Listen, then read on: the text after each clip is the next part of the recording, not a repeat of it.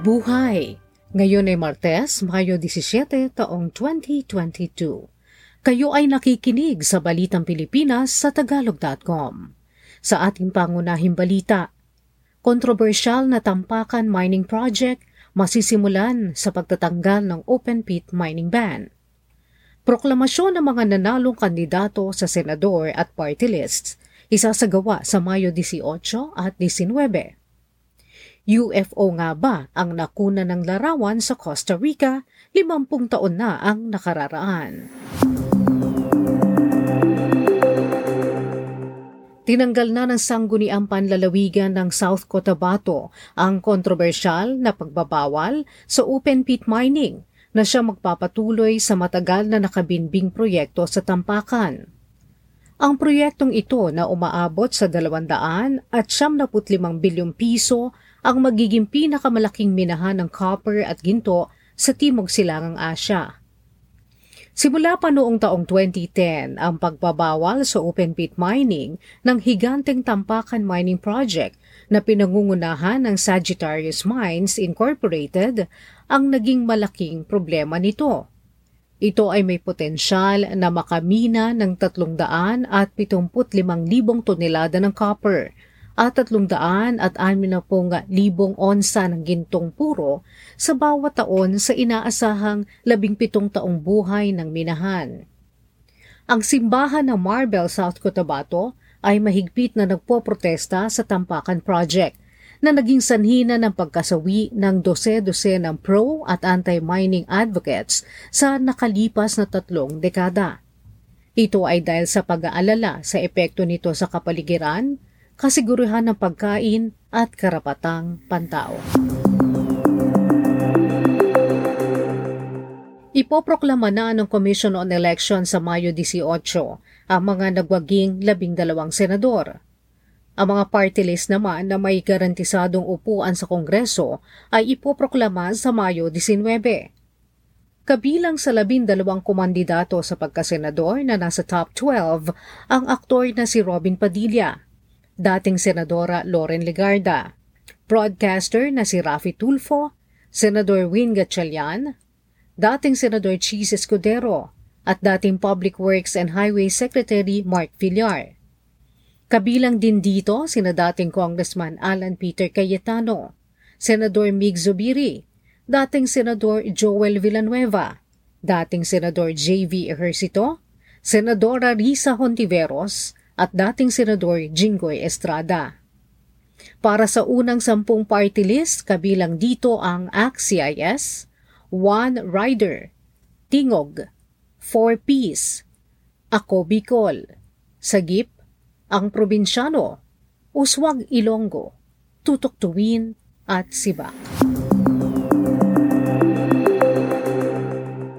Nagpalabas na ang Department of Budget and Management ng isang bilyon at 80 milyong piso para sa mga medical frontliners na nagka-COVID-19 habang naka-duty ngayong taong ito.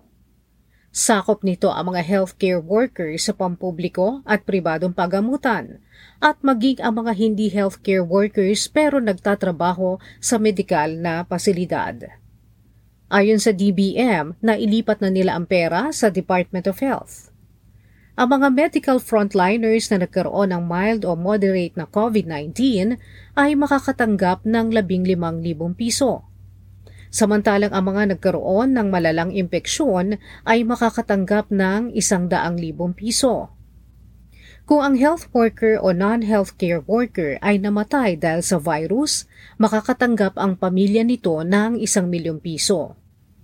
Una rito, nakapagpalabas na rin ang DBM ng 7 bilyon at siyam naraan at 20 milyong piso para sa COVID-19 allowance ng mga healthcare workers. Walang lokal na hawahan ng Omicron BA.2.12.1 sa variant sa Metro Manila at Palawan sa kabila ng pagkakadetect ng mas mabilis kumalat na COVID-19 strain na ito ayon sa Department of Health. Dahil dito, pinanatili sa Alert Level 1 ng NCR at iba pang lugar sa bansa hanggang Mayo 31. Sa kabila naman ng mga political rallies at ang katatapos na halalan, sinabi ng DOH na mababa pa rin ang kaso ng COVID-19 sa buong bansa.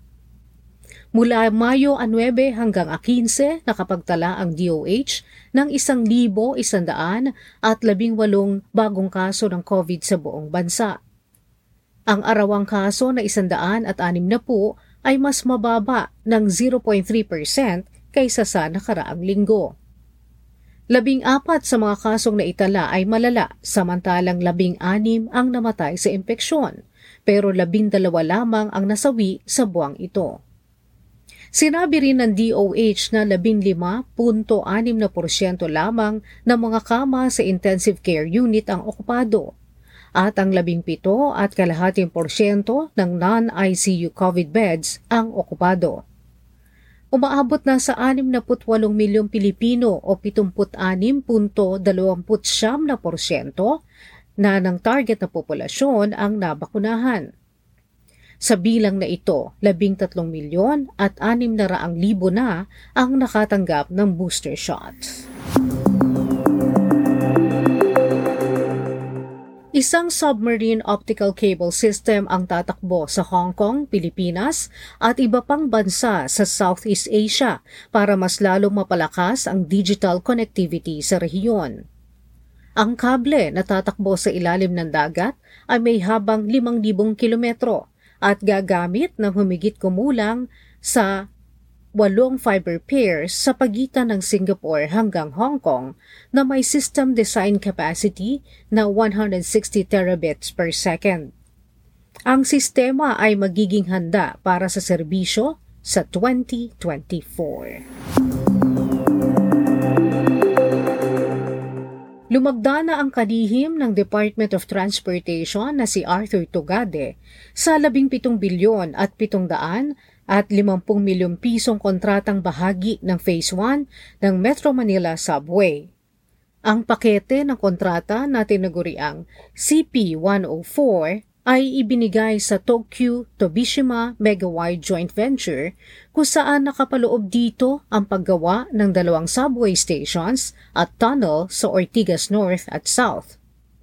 Ang Metro Manila Subway ay bahagi ng Build Build Build program ng Administrasyong Duterte at inaasahang magagamit sa taong 2025. Pinangungunahang pondohan ng mga bigay at utang mula sa gobyernong Hapon, ang 35 kilometrong subway ay tatakbo mula Valenzuela City hanggang Ninoy Aquino International Airport Terminal 3. Mayroon itong labing limang subway stations na maaaring magsilbi sa isang milyong pasahero kada araw. Mababawasan din ito ang biyahe mula Naiya hanggang Quezon City ng mula 70 minuto tungon 35 minuto na lamang. Balita sa Palakasan sa kabila ng kinaharap na kontrobersya at muntikang hindi pagkatawan sa Pilipinas, Sumungkit ng gintong medalya para sa bansa ang pole vaulter na si Ernest John Obiena sa Southeast Asian Games sa Hanoi, Vietnam. Nakuha ni Obiena ang gintong medalya para sa pagtalon ng 5.40 metro. Sa isa pang one-shot attempt, natalo ni Obiena ang 5.46 na metro na siyang nagset din ng bagong record sa SEA Games para sa pole vault. Isa ring Pilipino ang nakakuha naman ng pilak na medalya sa pole vault. Natalon ng walang mintis ni Hackett de los Santos ang limang metro upang makuha ang pilak para sa Pilipinas. Limang ginto ang nakuha ng gymnast na si Carlo Yulo sa isinasagawang ikatatlumput isang Southeast Asian Games sa Hanoi, Vietnam. Nakakuha siya ng gintong medalya sa high bar at men's vault at gayon din sa men's all-around, floor exercise at sa rings. Nakakuha rin ng dalawang gintong medalya para sa women's vault at women's team ang gymnast na si Alea Finnegan. Sa balitang showbiz, natupad ni Bea Alonzo ang isa sa kanyang mga pangarap nang sa wakas ay nabili niya ang isang apartment sa Madrid, Spain, makaraan ang ilang araw na paghahanap sa syudad. Ipinakita ng aktres sa kanyang fans ang loob ng mga apartment na kanyang siniyasat sa kanyang YouTube channel. Ayon kay Bea, pangarap niya talagang magkaroon ng apartment sa Europe para sa kanyang pamilya. Naghanap na apartment si Bea nang malaman niya sa isang artikulo ang tungkol sa pagkakaroon ng Golden Visa sa Espanya. Ang visa ay nagbibigay ng residency permit pero hindi ito nangangahulugang magiging Spanish citizen na si Bea. Sa ating balitang kakaiba.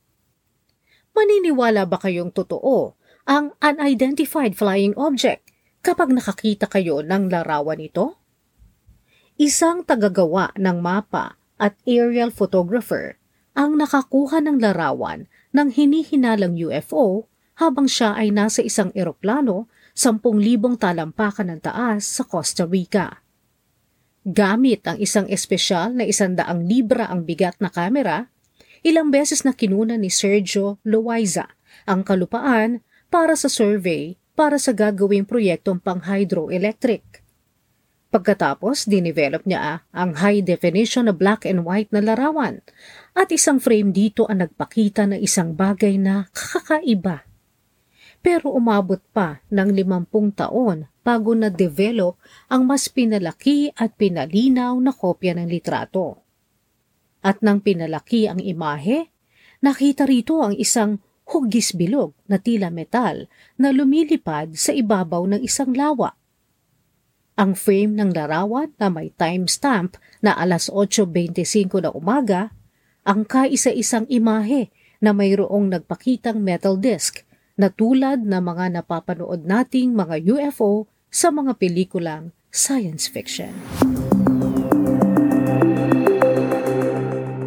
At yan ang kabuuan ng ating mga balita ngayong Mayo 17, taong 2022 para sa Tagalog.com. Basta sa balita, lagi kaming handa.